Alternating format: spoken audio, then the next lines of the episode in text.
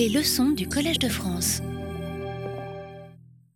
Mesdames, Messieurs, en 1978, l'écrivain Georges Perec, lui-même bibliothécaire à la bibliothèque de l'Arsenal, publia dans la revue de poésie L'humidité des notes brèves sur l'art et la manière de ranger les livres. Ces notes furent ensuite reprises dans le recueil posthume Pensées classées en 1985. Le titre lui-même, Pensées classées, était tout un programme qui nous servira aujourd'hui de fil conducteur. Alors, dans ces notes brèves, Georges Perec dressait d'abord la liste des manières de ranger les livres. Je cite. 2.1. La numérotation a son importance. Manière de ranger les livres. Classement alphabétique, classement par continents ou pays, classement par couleur, classement par date d'acquisition, classement par date de parution, classement par format, classement par genre, classement par grande période littéraire, classement par langue, classement par priorité de lecture, classement par reliure, classement par série.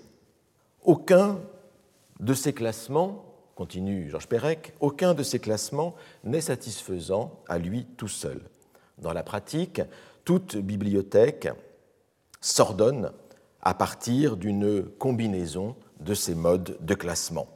Leur pondération, leur résistance au changement, leur désuétude, leur rémanence donnent à toute bibliothèque une personnalité unique.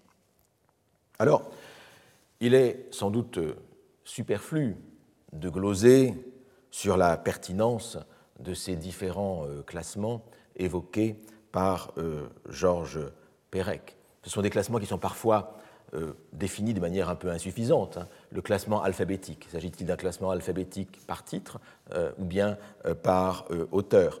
Certains classements sont de type non pas épistémologique, mais esthétique, hein, comme le classement par couleur. Il est de fait aussi que les classements peuvent se composer entre eux, hein, se combiner entre eux. On peut avoir un, classement par euh, grande période littéraire et à l'intérieur des périodes littéraires faire un classement euh, alphabétique. Enfin, tout est, tout est possible. Même des classements qui nous paraîtraient euh, peut-être dans certains milieux, certains pays, certaines cultures inutiles, impertinents, comme le classement par série, le classement par collection, sont des classements qui sont très pratiqués ailleurs. Je pense en particulier, je, pensais à l'exemple italien. Quand on va dans une librairie euh, en, Italie, le lecteur ou le, client français est euh, surpris de voir qu'en fait les livres ne sont pas classés comme ils le sont dans les bibliothèques, dans les librairies euh, françaises par nom d'auteur, mais en fait ils sont classés par éditeur. Euh, dans les librairies italiennes. Et c'est très, très, euh, très dépaysant, euh, surtout que quand on est français, qu'on ne connaît pas très bien le monde éditorial italien, on ne sait pas où, aller trouver tel auteur, chez quel, chez, quel, chez quel éditeur. Donc il y a des traditions nationales, il y a des traditions culturelles, des classements. Ça vaut pour les bibliothèques, ça vaut également pour les librairies. Voilà, je ne veux pas continuer à, gloser, à, commenter ce, cette liste de Georges Perec, mais je voudrais juste insister sur un point. C'est qu'ici, Georges Perec envisage, entreprend de classer les classements. Classer les classements.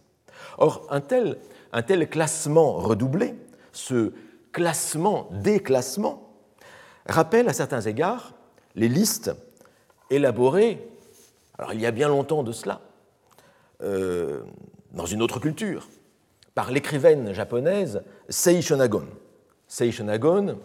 autour de l'an 1000 dans ses notes de chevet ou notes de l'oreiller, hein, Makurano Soushi, hein, les notes de l'oreiller, sachant que au Japon, les oreillers ne sont pas des, oreillers de, plumes bien, doux et tendres et, moelleux, mais ce sont des, ce sont des, boîtes en bois hein, sur lesquelles on repose la tête. Et donc dans la boîte, on peut mettre on peut mettre un, rouleau, par exemple, un rouleau dans lequel vous aurez écrit juste avant de vous endormir. D'où ce titre, les notes de l'oreiller. L'oreiller, c'est le tiroir dans lequel on met hein, ces notes.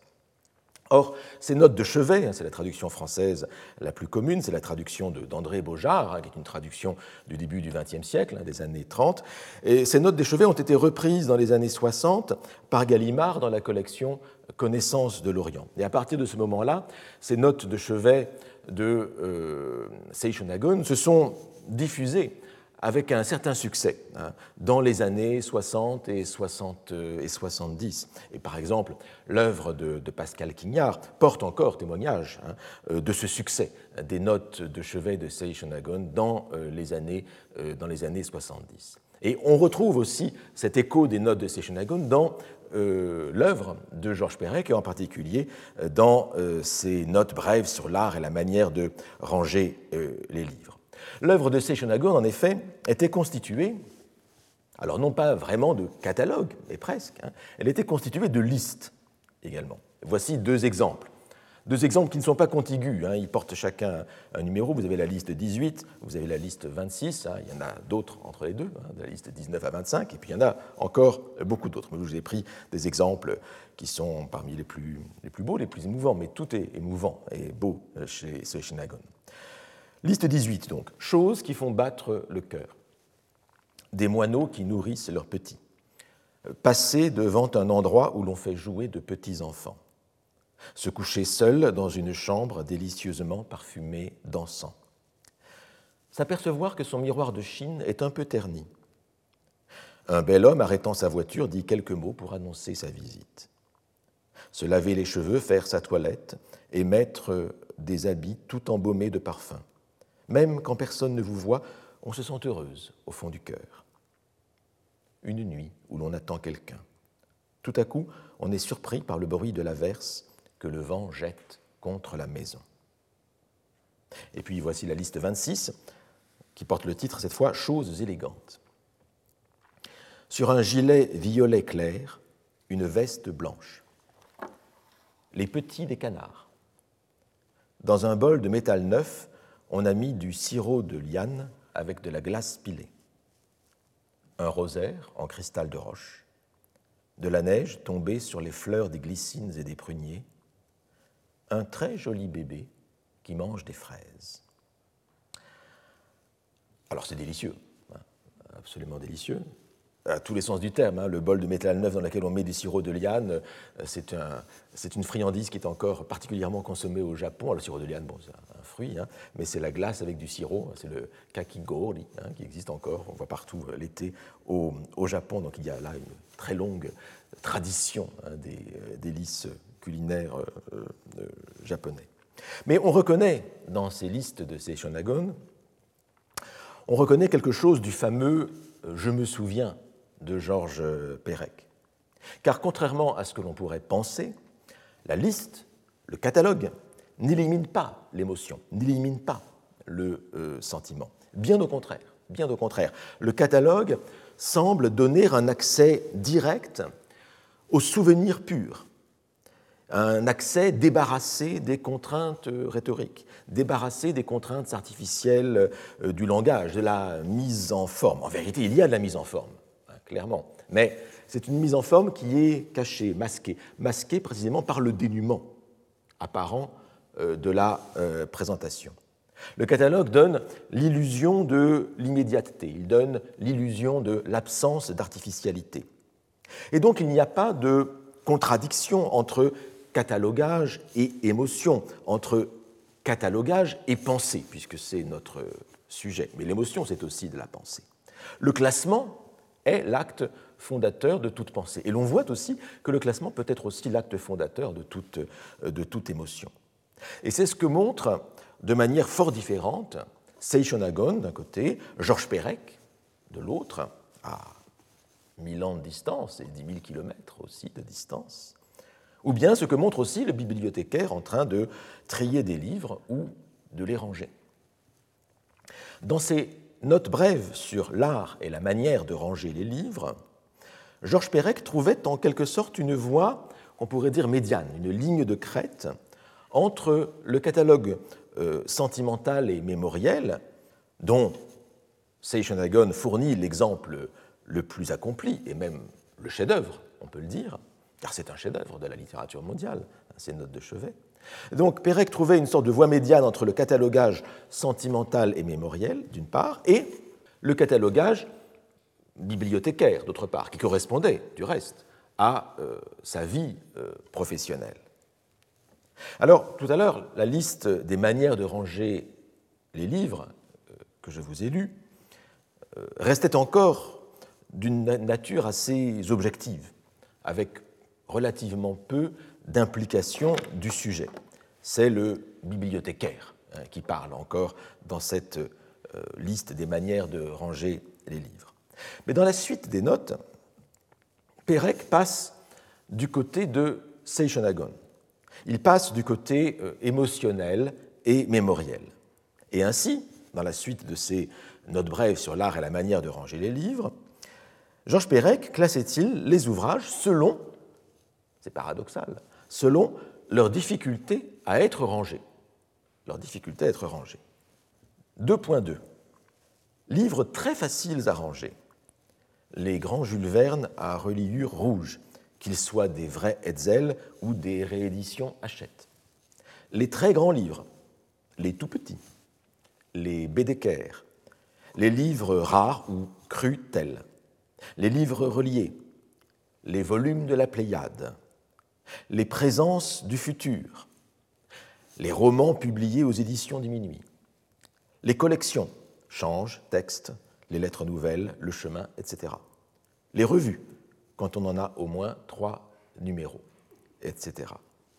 Alors cette liste-là évoque aussi pour nous tout un monde. Hein. C'est aussi le monde, euh, d'abord le monde des années 70, hein, avec les, titres des revues, de ces grandes revues des, années 60-70, Change, euh, Le Chemin, etc des grandes collections, la bibliothèque de la Pléiade, Présence du futur, grande collection de science-fiction hein, chez, chez euh, De Noël, hein.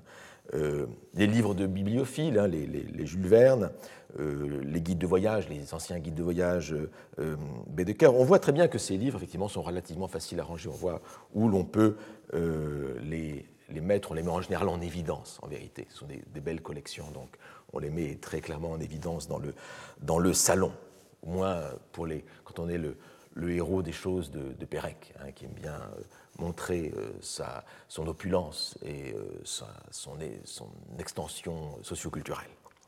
Voilà pour les livres très faciles à ranger. Mais je continue avec Georges Pérec et avec les, le 2.3, livres pas trop difficiles à ranger. Pas trop difficiles à ranger. Les livres sur le cinéma, que ce soit des essais sur des metteurs en scène, euh, des albums sur des stars ou des découpages de films. Les romans sud-américains, l'ethnologie, la psychanalyse, les livres de cuisine, voire plus haut, parce qu'effectivement on les range dans la cuisine, hein, euh, les bottins à côté du téléphone, chose qui a disparu aujourd'hui, euh, les romantiques allemands, les livres de la collection que sais-je, le problème étant de les classer ensemble ou de les ranger avec la discipline dont ils traitent etc. effectivement, c'est un vrai problème de bibliothécaire, quand on a une collection qui peut correspondre à plusieurs euh, disciplines. Et Georges Perec continue avec, dernière catégorie, 2.4, livres plutôt impossibles à ranger. Les autres. Par exemple, les revues dont on ne possède qu'un numéro, à la différence de celles dont on a au moins trois numéros, et qui donc ne font plus collection. Euh, ou bien la campagne de 1812 en Russie de Clausewitz, traduit l'allemand par M. Bégoin, capitaine commandant au 31e Dragon, breveté d'état-major, avec une carte, Paris, librairie, militaire R. Chapelot et compagnie, 1900. Ou encore le fascicule 6 du volume 91, novembre 1976, des Publications of the Modern Language Association of America, PMLA, donnant le programme des 666 réunions de travail du congrès annuel de la dite association. Alors tout cela paraît très bien réaliste, hein, très réaliste avec les, données bibliographiques les plus euh, précises hein, de cette édition de la campagne 1812 de, Russie de, Clausewitz, un, classique hein, de l'art de euh, la stratégie, ou bien ces publications de la Modern Language Association qui existent, qui existent euh, réellement. la PMLA est l'une est la grande association américaine qui réunit les, spécialistes des, langues étrangères, hein, autres que l'anglais, et de l'anglais, hein, donc de, des littératures en fait. Hein. C'est la grande association de littérature et de, et de langue. Mais malgré tout, il y a des détails qui font tiquer. Les 666 réunions de travail de la PMLA, 666 réunions de travail, mais 666, c'est le chiffre diabolique. Hein, comme on le sait. Hein. C'est le chiffre diabolique, le chiffre de la bête euh, dans le livre de l'Apocalypse. Et cela dit assez le caractère malicieux du propos de Georges Perec, hein. l'impossibilité perverse de réduire à un ordre quelconque une réalité qui échappe tragiquement et ironiquement au euh, classement.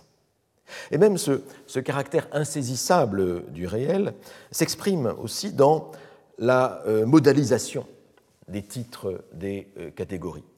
Livres très faciles à ranger, livres pas trop difficiles à ranger, livres plutôt impossibles à ranger. Hein. Très facile, pas trop difficile, plutôt impossible, avec même ici une sorte euh, d'oxymore, car la notion d'impossibilité supporte mal la modalisation ou la quantification. C'est soit impossible, soit possible, mais ce n'est pas entre les deux, ce n'est pas plutôt impossible. Alors, cette modélisation nie, vraiment, elle nie les oppositions tranchées. Hein. Elle nie le contraste du blanc et du noir. Et elle privilégie l'entre-deux de l'expérience concrète du sujet embarrassé par un réel qui se dérobe, et qui se dérobe même et justement à la catégorisation. Le comble de l'ironie consiste précisément, comme le fait Pérec, à se réfugier, faute de pouvoir classer, à se réfugier dans un métaclassement, un classement supérieur, à savoir, faute de pouvoir ranger correctement les livres, eh bien, Pérec envisage, entreprend de ranger les livres selon leur capacité plus ou moins grande à être rangés, selon leur capacité plus ou moins grande à faire le désespoir du bibliothécaire, dans une sorte de mise en abîme vertigineuse de la bibliothèque. C'est l'impossibilité de faire bibliothèque qui va être ici le principe constitutif de la bibliothèque. Ranger les livres, non pas selon leurs qualités intrinsèques, mais selon leur capacité à faire ordre selon une hiérarchie du classable et de l'inclassable. Un classement du classable et de l'inclassement. Et de l'inclassable. Un classement de l'inclassable. Et un classement qui, qui évoque à bien des égards, dans un tout autre domaine, bien sûr, euh, la hiérarchie aristotélicienne des êtres et des essences, un plus ou moins proche de l'être euh, parfait. Ou bien un peu plus tard dans l'histoire de la philosophie, de la théologie, la hiérarchie céleste du euh, pseudo-déni l'aréopagite, hein, rangeant les anges en s'éloignant progressivement du trône divin. Et ici, le trône divin, c'est la possibilité de ranger. Donc on va du livre très facile à ranger aux livres qui sont plutôt impossibles à ranger, en s'éloignant en quelque sorte de la perfection euh, de la euh, bibliothèque. Et au terme du processus, de ce classement de l'inclassable, reste finalement l'inclassable à proprement parler. Une fois qu'on a euh, mis de côté ce qui était très facile, ce qui n'est pas trop difficile à ranger, ce qui est plutôt impossible à ranger, il reste eh bien, tout le reste. L'inclassable, le résidu irréductible. Ce résidu qui ne trouve pas de place dans le système. Alors cela concerne les livres, mais transposé dans la société, transposé dans l'humanité. Un tel raisonnement ne manque pas d'avoir des effets délétères, classer l'inclassable. Et Georges Perec, qui perdit sa mère à Auschwitz, savait dans sa chair, il savait dans son histoire personnelle les méfaits du classement des êtres. Et donc, On retrouve ici, d'une certaine manière, un écho de cette expérience personnelle du classement, ici vu dans le côté plus léger, évidemment, de la euh, bibliothèque. D'où cette conclusion de Georges Perec, conclusion ouverte, dilatoire et désabusée. 2.5, pas de titre ici.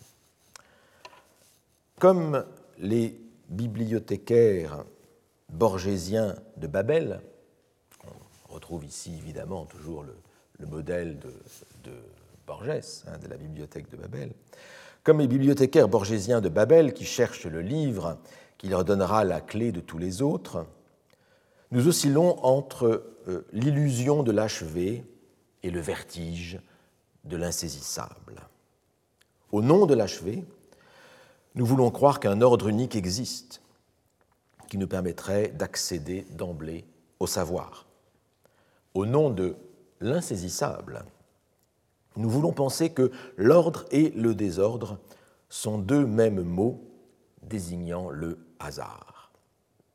Il se peut aussi que les deux soient des leurs, des trompe-l'œil, destinés à dissimuler l'usure des livres et des systèmes. Entre les deux, en tout cas, il n'est pas mauvais que nos bibliothèques servent aussi de temps à autre de pense-bête, de repose-chat et de fourre-tout. Et c'est ainsi que se conclut, se termine hein, ces euh, notes euh, brèves euh, sur l'art et la manière de ranger les livres. Alors, on reconnaît dans cette conclusion un peu désabusée une aporie fondamentale du projet de classement. Hein. entre cette contradiction entre l'illusion de l'achevé et le vertige de l'insaisissable. Et cela rappelle si euh, vous vous souvenez bien, ce qu'avait exprimé ce qu'a exprimé plus récemment Roberto Calasso dans son livre que je vous avais cité la dernière fois, Come ordinare una biblioteca, comment classer une euh, bibliothèque. Et en effet, Calasso, hein, c'est dans le premier euh, paragraphe, ici, avait une formule qui ressemble beaucoup à celle de Pérec. Un ordre parfait est impossible tout simplement à cause de l'entropie. Et du reste, au début de son texte, de ses notes brèves sur la, manière de ranger les livres, euh, Georges Perec parle de l'entropie. Donc un ordre parfait est impossible tout simplement à cause de l'entropie, mais sans ordre, on ne saurait vivre. L'ordre parfait est impossible, mais sans ordre, on ne saurait vivre. Avec les livres, comme pour tout le reste, il convient de trouver un chemin entre ces deux phrases.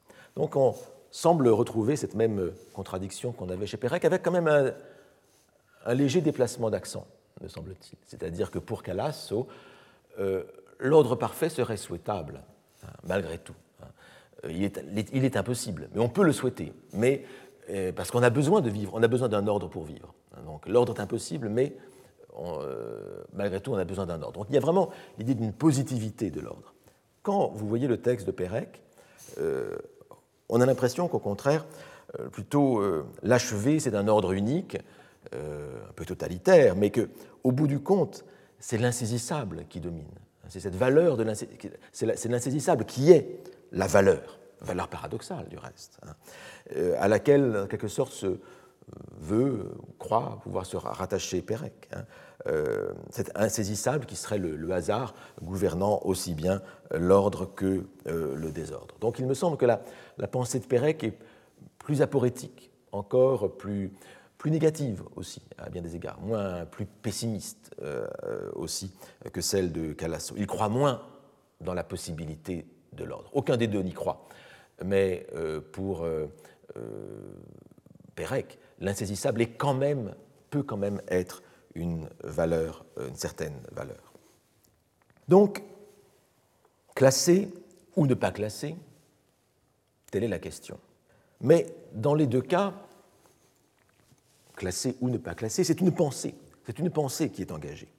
Et c'est cette pensée du classement, voire du refus du classement, euh, qu'il importe aujourd'hui de mettre en évidence. Car refuser de classer, c'est aussi, d'une certaine manière, proposer une pensée du, classement, proposer une sorte de savoir ou de non-savoir, sachant que le non-savoir, depuis Socrate, depuis la formule delphique, hein, euh, savoir qu'on ne sait pas, c'est déjà en soi peut-être le savoir, euh, fondamental.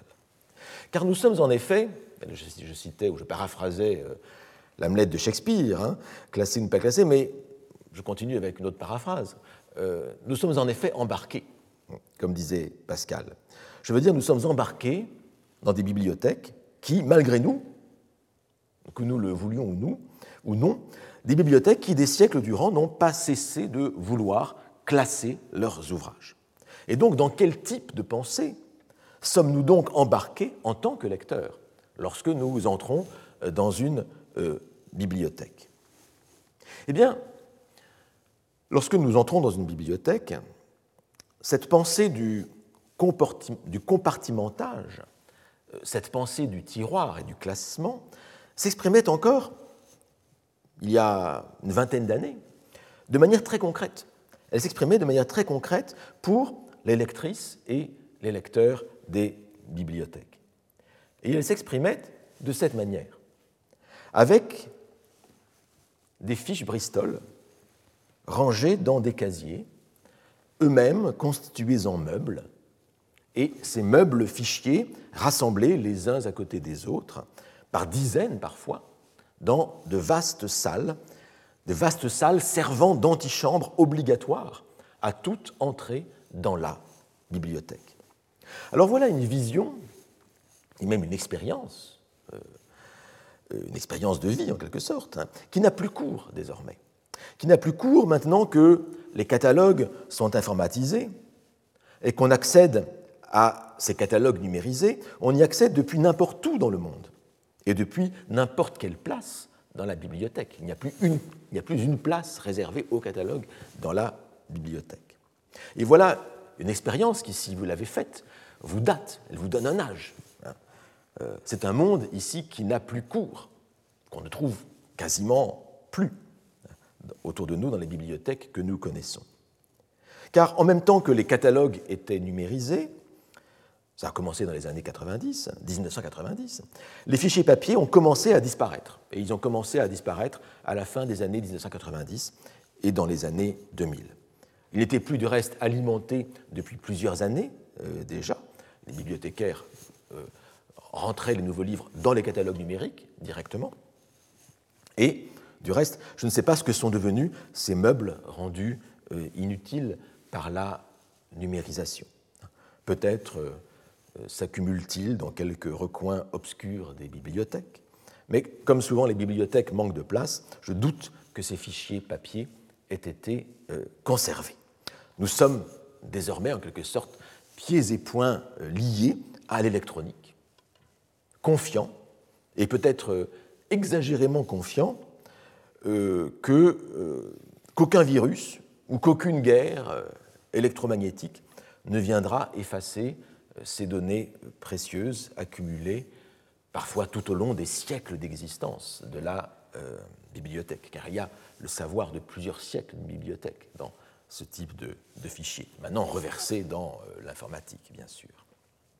Et puis, les catalogues numériques eux-mêmes, c'est encore une deuxième étape, qui d'abord étaient accessibles uniquement sur place, dans les bibliothèques, sur quelques rares postes de consultation, vous vous en souvenez peut-être, hein, parmi, parmi les auditeurs qui me regardent, qui m'écoutent, eh bien, ces euh, catalogues numériques ont ensuite basculé sur l'Internet, en plein développement, et le catalogue a été, de fait, complètement délocalisé.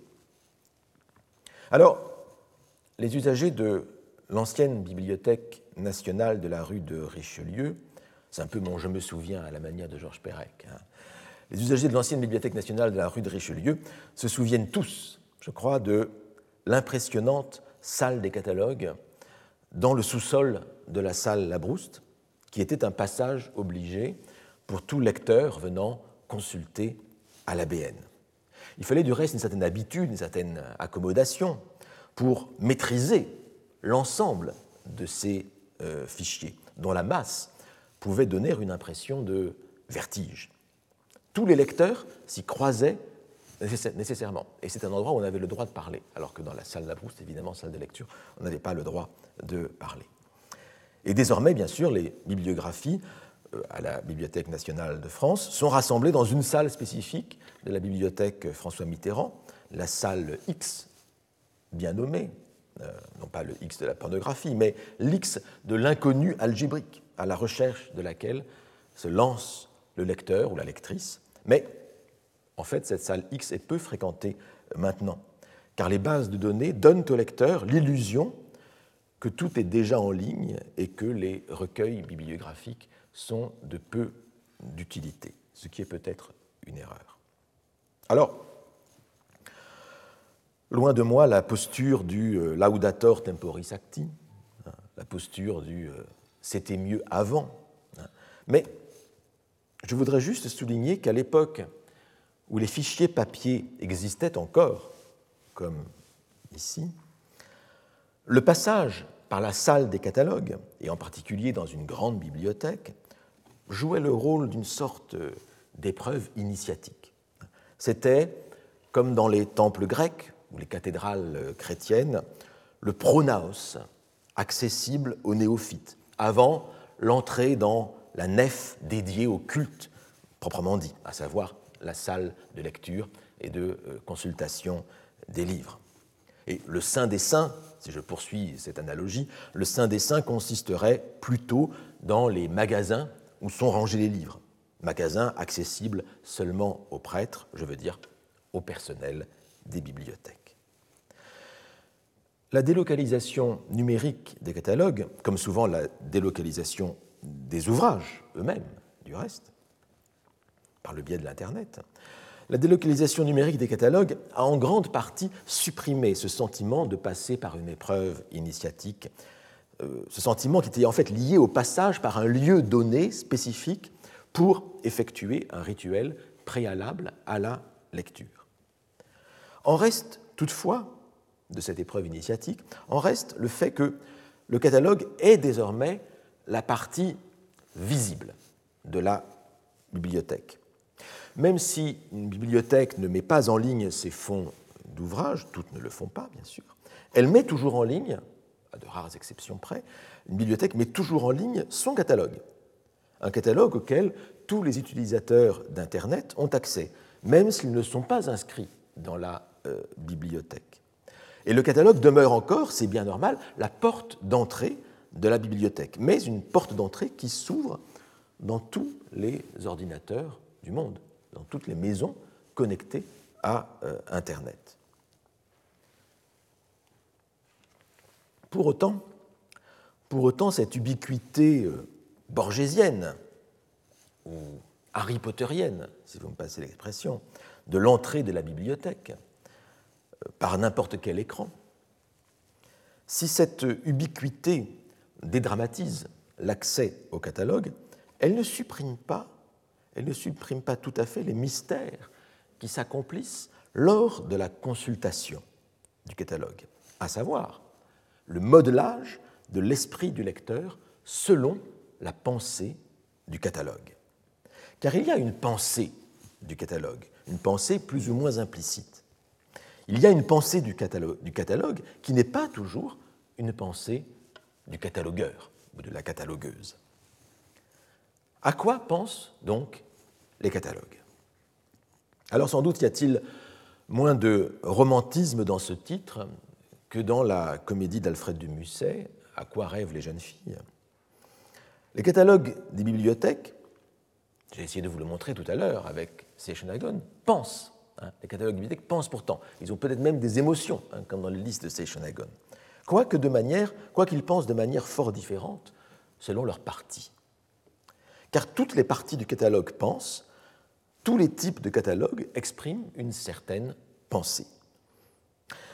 Ainsi, les catalogues par auteur ou par titre expriment en quelque sorte la pensée de fond de la bibliothèque, ou je dirais même la pensée du fond de la bibliothèque, du fond cette fois-ci orthographié avec un S, euh, la pensée du fond de la bibliothèque, à savoir la pensée des ouvrages, le fond de la bibliothèque, les ouvrages, les documents qui constituent la bibliothèque qui exprime le projet fondamentale de cette bibliothèque. Pourquoi, en effet, pourquoi retenir tel ouvrage plutôt que tel autre? Pourquoi exclure un ouvrage? On se trouve ici, dans euh, le catalogue par auteur ou par titre, on se trouve ici au, cœur battant de la bibliothèque, euh, avec son fond documentaire, qui fait qu'aucune bibliothèque n'est semblable à une autre. Et la réflexion sur le contenu des bibliothèques, sur les raisons du choix des ouvrages, eh bien, cette réflexion-là va évidemment nous retenir dans les séances qui viennent. Hein. C'est le point nodal de toute réflexion sur les bibliothèques matérielles ou invisibles, hein. le choix des ouvrages qui composent la euh, bibliothèque. Alors, juste une remarque préliminaire. Tous les fonds de bibliothèque n'expriment pas la même intensité de pensée. Une bibliothèque de dépôt légal, une bibliothèque nationale, euh, pense moins, paradoxalement, qu'une bibliothèque plus petite. Pourquoi?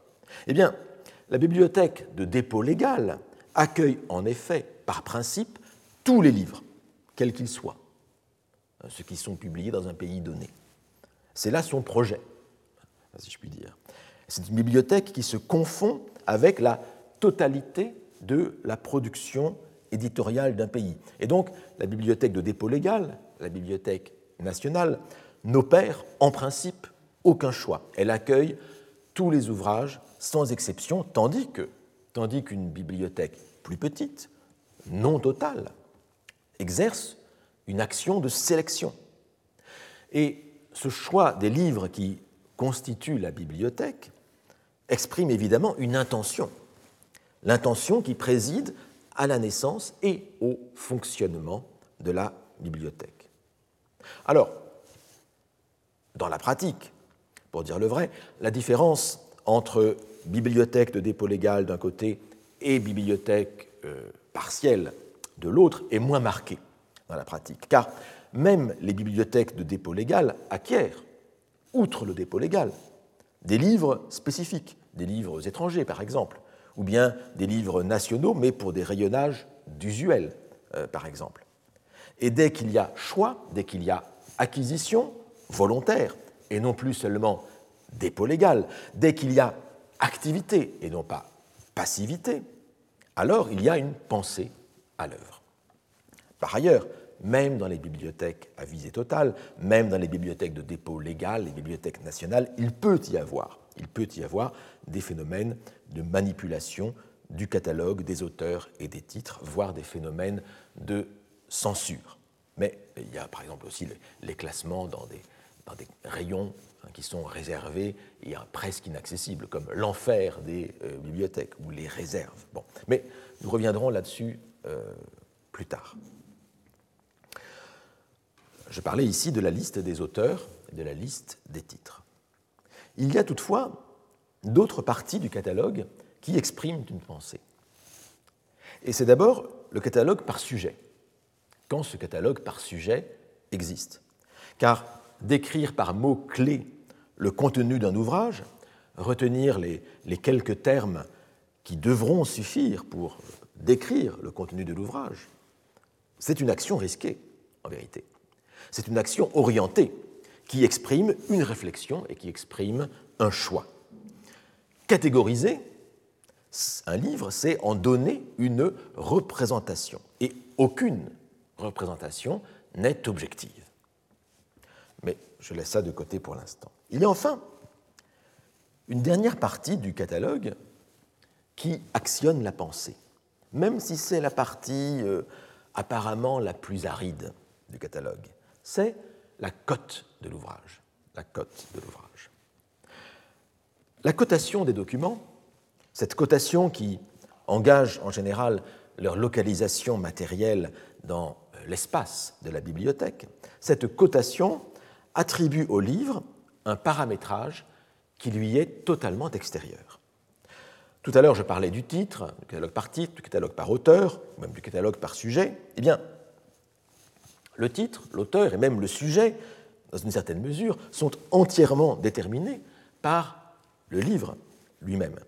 Il suffit d'extraire l'information du volume lui-même, de l'exemplaire lui-même, du livre.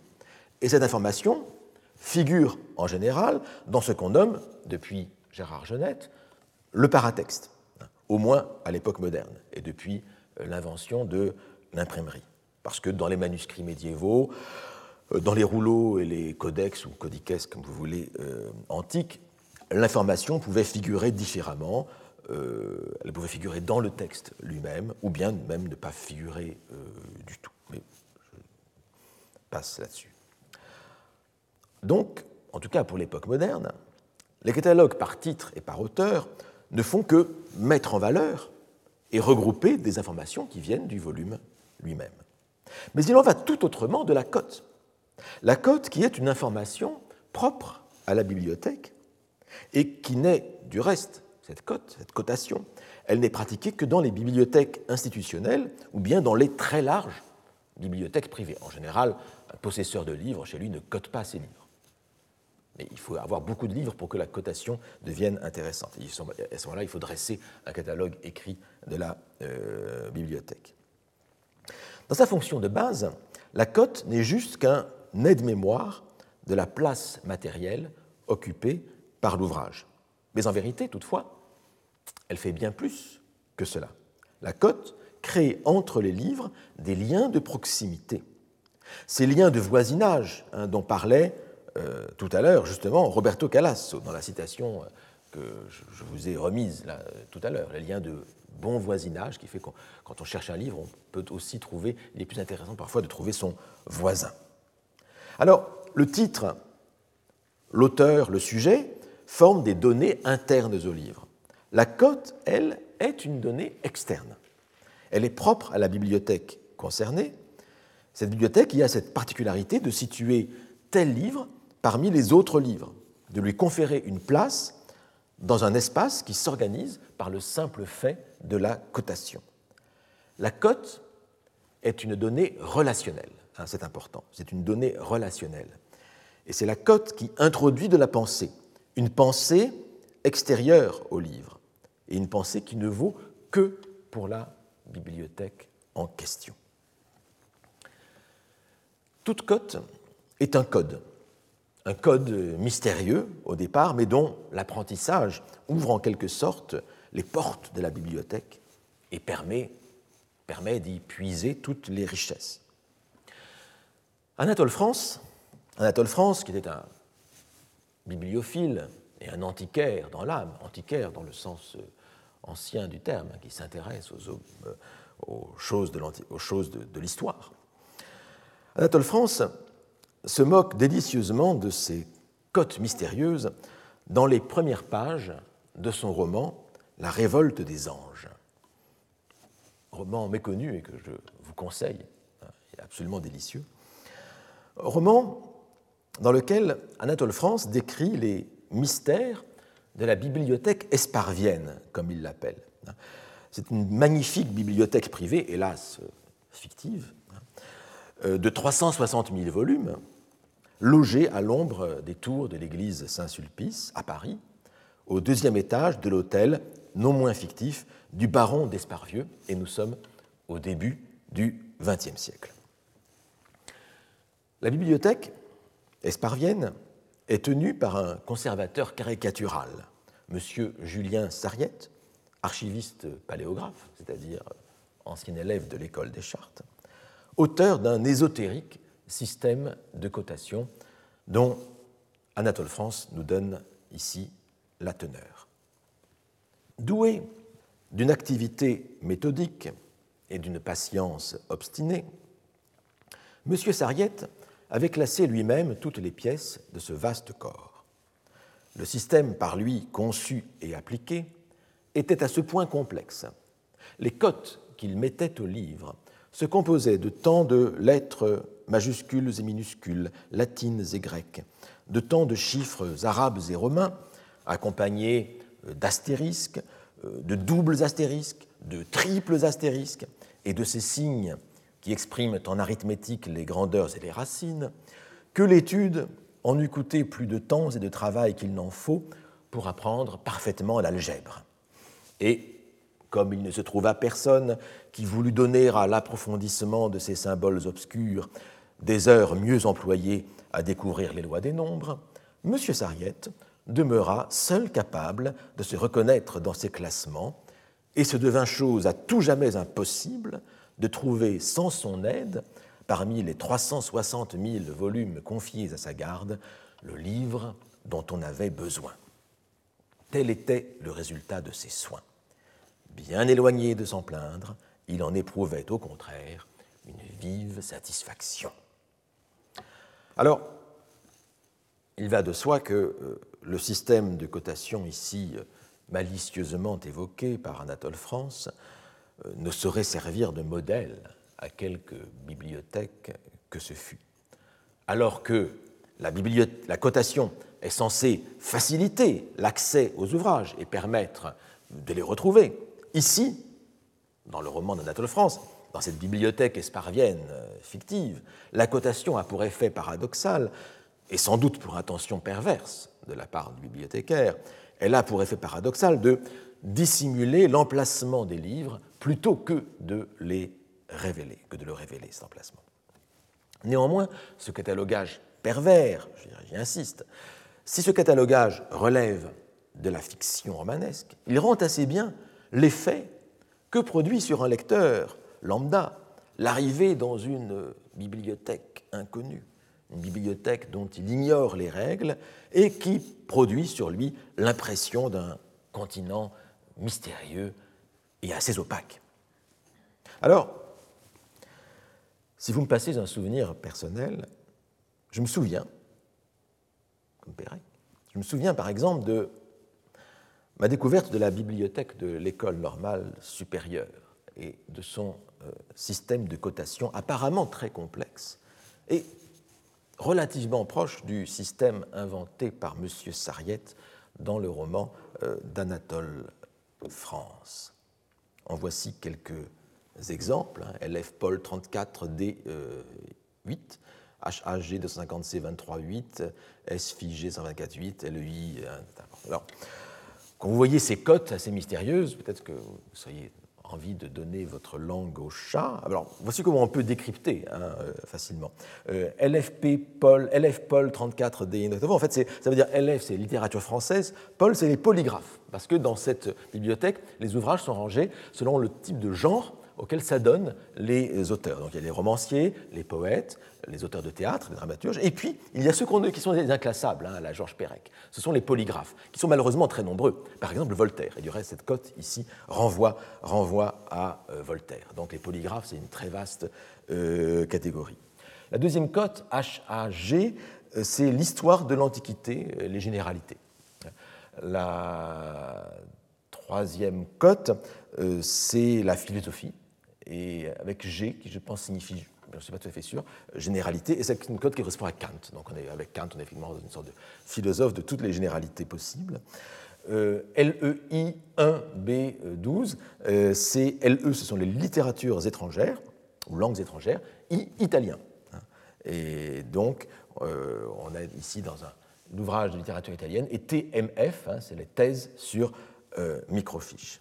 Alors, vous voyez que tout s'éclaire au bout du compte. Hein. Ce n'est pas si, si euh, compliqué. Et à l'intérieur, évidemment, après la, la code définition de la discipline, vous avez un numéro qui indique à l'intérieur de la discipline elle-même, et parfois des sous-numéros, des subdivisions, quand vous avez des séries, des collections.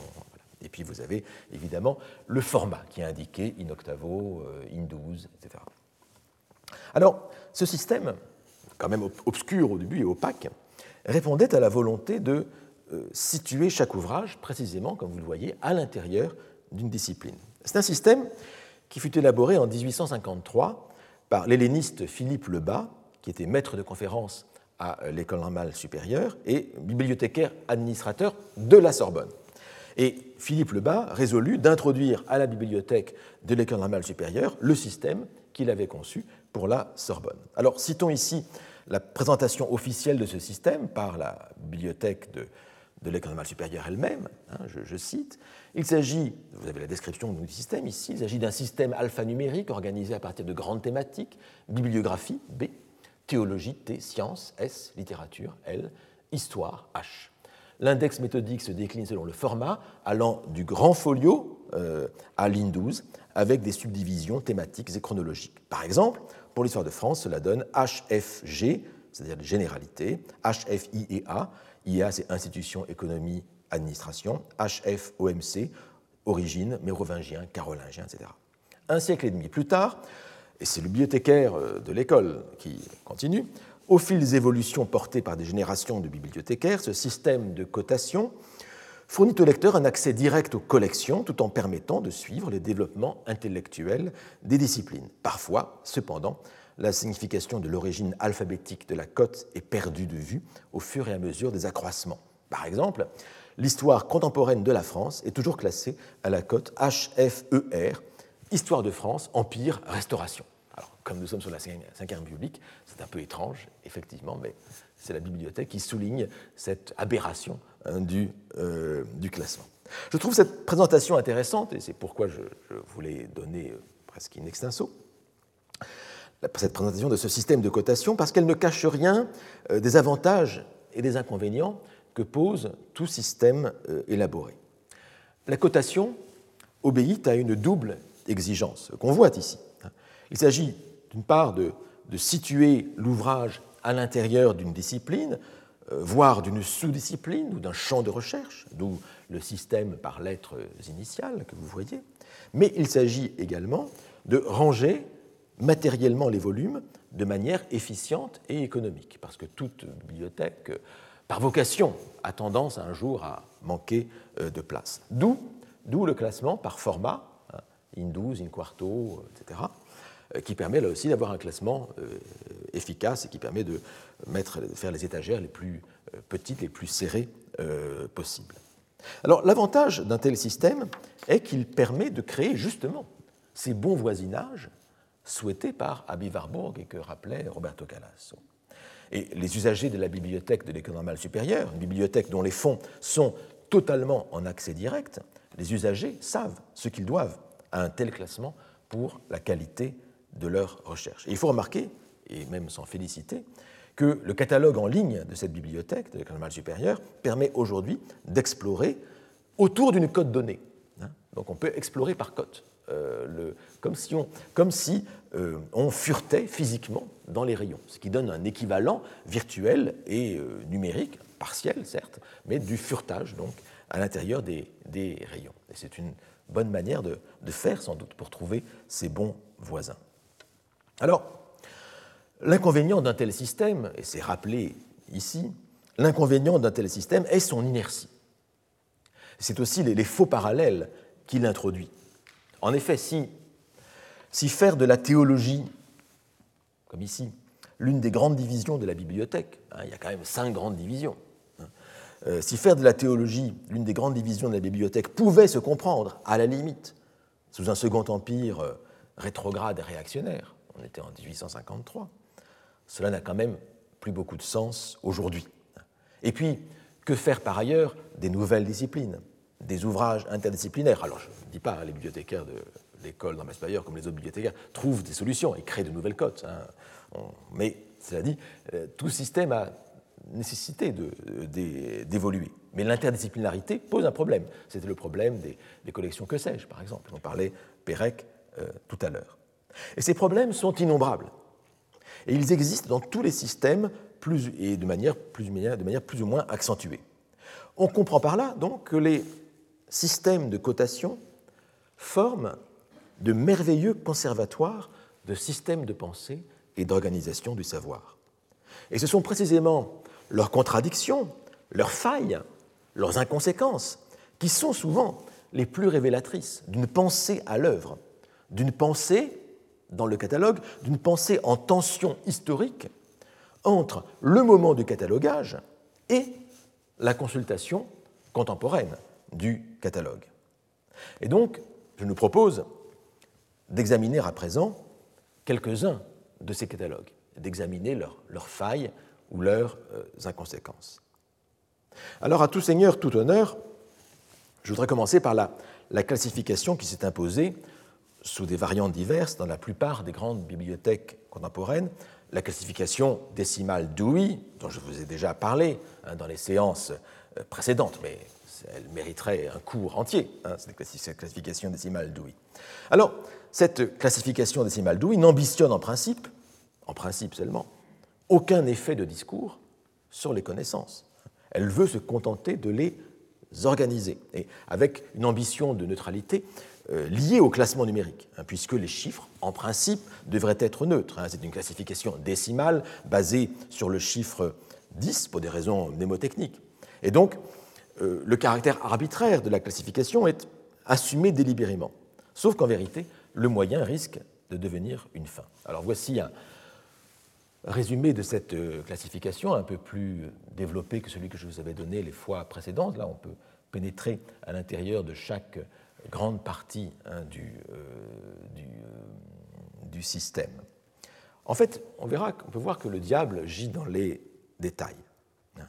Les chiffres, en vérité, recèlent des motivations plus ou moins avouées et sans doute inévitables. C'est évidemment pas un hasard si euh, les sciences de l'information, la bibliographie arrivent au début. Hein, c'est la méta-science, donc c'est normal que ça arrive la, euh, sous la cote. Euh, zéro. Mais je vais prendre l'un des cas les plus symptomatiques de cette variation de la place des thèmes en fonction des connaissances et de l'idéologie. Classe-t-on tel thème à telle époque Et l'un des cas les plus symptomatiques est celui de l'homosexualité. En 1932, les thématiques relevant de euh, l'homosexualité furent ajoutées pour la première fois. Donc pour la première fois, ça devient un thème. C'est en 1932. Et se furent ajoutées au système sous la cote 132, donc en philosophie et psychologie, donc plutôt en psychologie. Et donc, sous la thématique de la euh, psychologie, et sous la cote 132 qui désignait les désordres psychiques. Et puis aussi sous la cote 159.9 euh, qui désignait la psychologie anormale. C'était le nom même hein, de euh, la cote. On était en 32. En 1952, 20 ans plus tard, l'homosexualité fut aussi incluse sous la cote 301.424. Et donc, on était ici dans les sciences sociales, 301, et c'était euh, l'étude des sexes dans la société, ce qui est une manière relativement neutre, effectivement, d'aborder le, sujet. En 1989, et ça c'est assez intéressant, on est en 89, euh, en pleines années euh, SIDA, l'homosexualité fut ajoutée à la cote 363.49, qui est la cote des problèmes sociaux. Donc c'était un problème social. Et en 1996 seulement, donc il y a un peu plus de 20 ans, l'homosexualité fut ajoutée à la rubrique 306.7, donc au début des sciences sociales, dans les généralités, c'était la code 306.7, c'était les relations sexuelles en général, ce qui était évidemment la manière la plus neutre, la plus impartiale hein, de euh, mettre ici les ouvrages sur l'homosexualité. Et c'est désormais, selon les directives actuelles de la classification décimale Dewey, c'est désormais cette cote 306.7 hein, qui est considérée comme la cote préférentielle selon euh, les, pour, pour ranger les ouvrages sur l'homosexualité. Et donc, vous voyez ici avec cet exemple, hein, c'est un exemple parmi d'autres qu'on pourrait trouver, que la cote varie en vérité en fonction des euh, représentations du monde et de la société, et donc en fonction des euh, valeurs. Mais certaines codes ne varient pas toutefois. Et leur absence de variation pose aussi problème. Euh, un exemple, parmi d'autres, le christianisme dans les religions. Hein. On est dans, les codes 2, 200 à 290. Eh bien, le christianisme, en vérité, euh, occupe les divisions 220 à 280.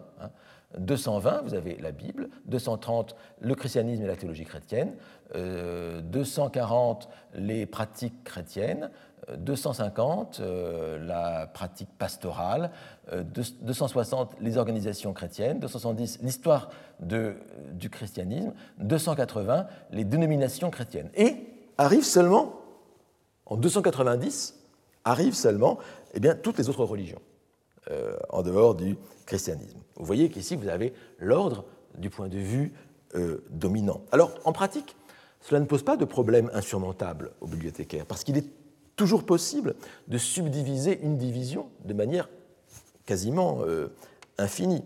Et donc, on peut retrouver, si l'on veut, de manière un peu fractale, dans la division 290, toutes les, autres religions, autant d'espace que dans les divisions 220 à 280. Mais vous voyez qu'il y a ici un problème euh, axiologique euh, évident, hein, en particulier dans une société, puisqu'on est aux États-Unis, devenue d'autant plus euh, multiculturelle. Alors, vous voyez qu'il y a ici là des, un ensemble de problèmes très, très complexes que posent ces cotations.